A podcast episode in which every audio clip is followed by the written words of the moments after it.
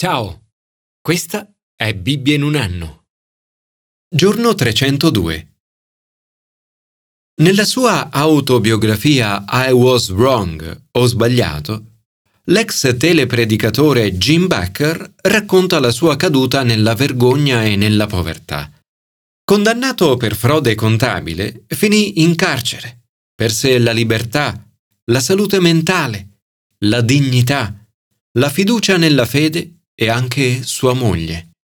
Il detenuto 07407-058, un tempo amico e consigliere dei presidenti, toccò il fondo. Un giorno in carcere venne chiamato.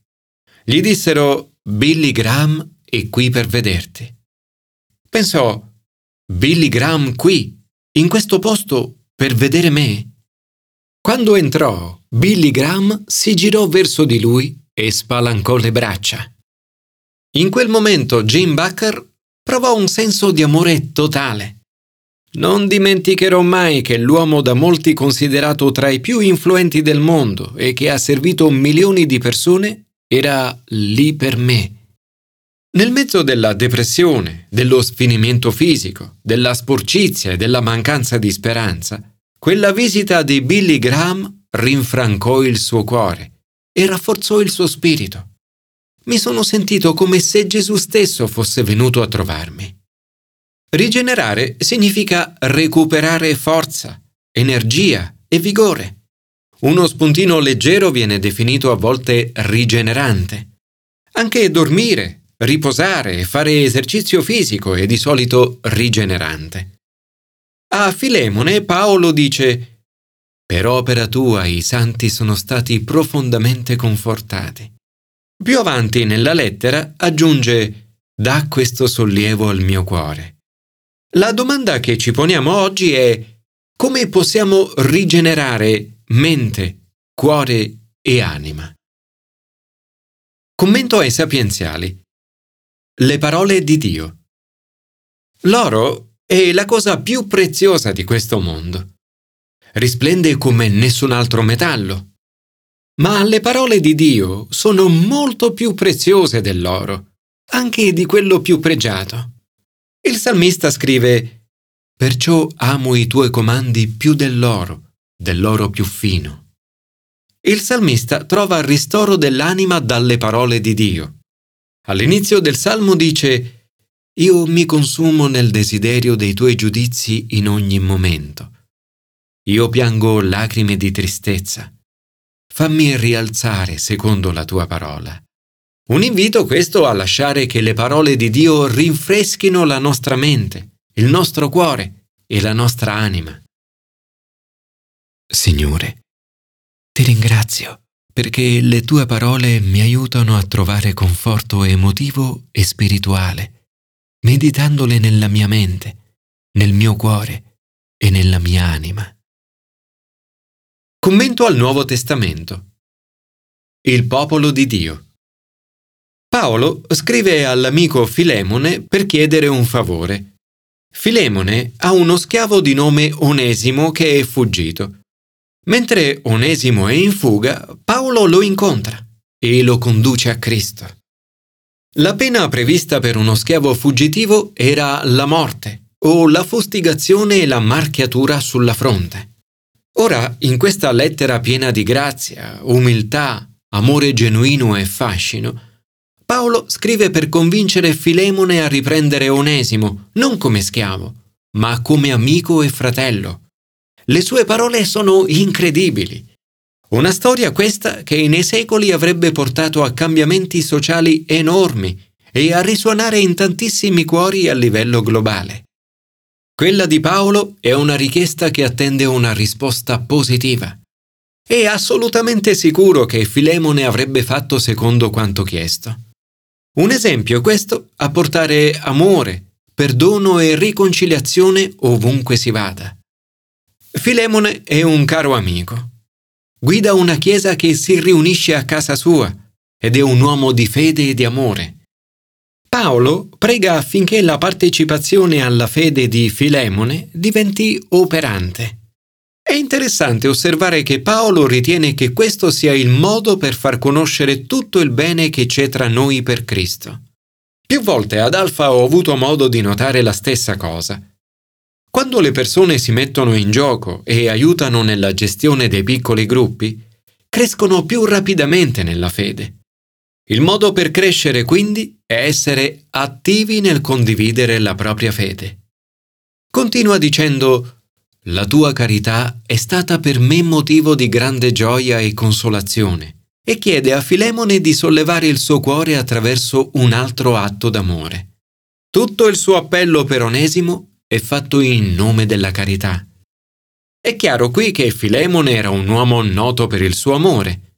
Sento parlare della tua carità e della fede che hai nel Signore Gesù e verso tutti i santi. La richiesta di Paolo è molto personale. Chiede a Filemone di raccogliere Onesimo non più però come schiavo, ma molto più che schiavo, come fratello carissimo. Accoglilo come me stesso. Se in qualche cosa ti ha offeso o ti è debitore, metti tutto sul mio conto. E aggiunge, da questo sollievo al mio cuore in Cristo. Il perdono richiede di estendere il raggio d'azione dell'amore e della misericordia anche alle persone che ci hanno fatto del male o ci hanno ferito. Spiana la strada alla riconciliazione e al ripristino di un rapporto. Paolo desiderava vedere Filemone. Scrive Preparami un alloggio, perché grazie alle vostre preghiere spero di essere restituito a voi. Trascorrere del tempo con le persone che si amano e che ci amano, sia che si tratti di familiari che di amici, rinfresca il cuore e l'anima. Signore, ti ringrazio per la Chiesa e per l'amore dei fratelli e delle sorelle in Cristo. Grazie per come rigenerano il mio cuore e la mia anima. Commento all'Antico Testamento la presenza di Dio. Il cuore del profeta ha un grande bisogno di ristoro. Nel guardare la devastazione di Gerusalemme, Geremia è circondato dalla sofferenza più spaventosa. Ovunque attorno a sé vede distruzione. Il popolo muore di fame. La situazione ha raggiunto un punto tale che le donne potrebbero essere così disperate da mangiare i propri figli. La sofferenza non è solo intorno a Geremia, è anche nel suo cuore e nella sua anima. Scrive, si sono consunti per le lacrime i miei occhi, le mie viscere sono sconvolte, si riversa per terra la mia bile. Il suo cuore è trafitto, si sente assediato e circondato da veleno ed affanno, dimora nelle tenebre. Si sente lasciato solo, desolato viene deriso e schernito, si sente lontano dalla pace. A volte anche a noi, come Geremia, pensiamo che le nostre preghiere non vengano ascoltate.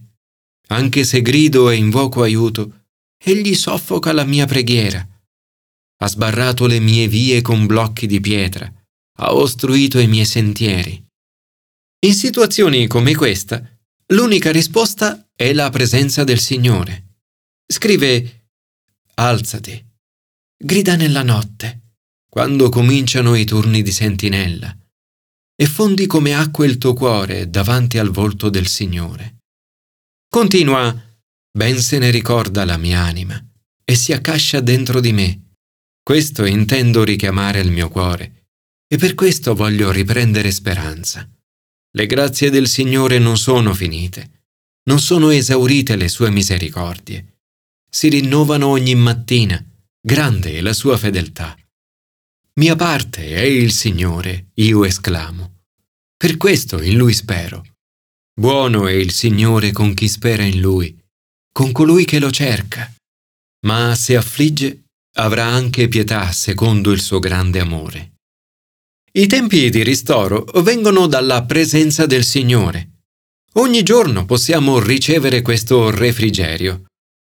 La misericordia di Dio è rinnovata ogni mattina. Ogni giorno possiamo ricominciare da capo. Ogni giorno possiamo cercarlo, aspettarlo in silenzio, sperare in Lui ed essere rinfrescati dalla sua presenza. E nel renderci conto di quanto Dio ci ha perdonato e di quanto la sua misericordia è grande, sarà più facile per noi perdonare coloro che ci hanno ferito ed estendere la misericordia di Dio su tutti loro. Non si tratta solo di parole di incoraggiamento vuote o superficiali. Sono reali ed efficaci in tutte le situazioni di sofferenza e di lotte esterne ed interne. Aggrapparsi alla bontà e all'amore di Dio è sempre possibile. Le grazie del Signore non sono finite. Non sono esaurite le sue misericordie. Qui vediamo un accenno a come questo amore sarebbe stato reso possibile. Il profeta scrive Porga a chi lo percuote la sua guancia, si sazi di umiliazioni. A chi lo colpiva Gesù ha offerto la sua guancia e ha portato la nostra vergogna sulla croce. È il sangue di Cristo che ci purifica da ogni peccato e attraverso la sua morte possiamo essere perdonati, purificati, rigenerati e rinfrescati nel cuore e nell'anima ogni giorno. Signore, oggi desidero rivolgerti il mio cuore. Rigenerami con la tua presenza.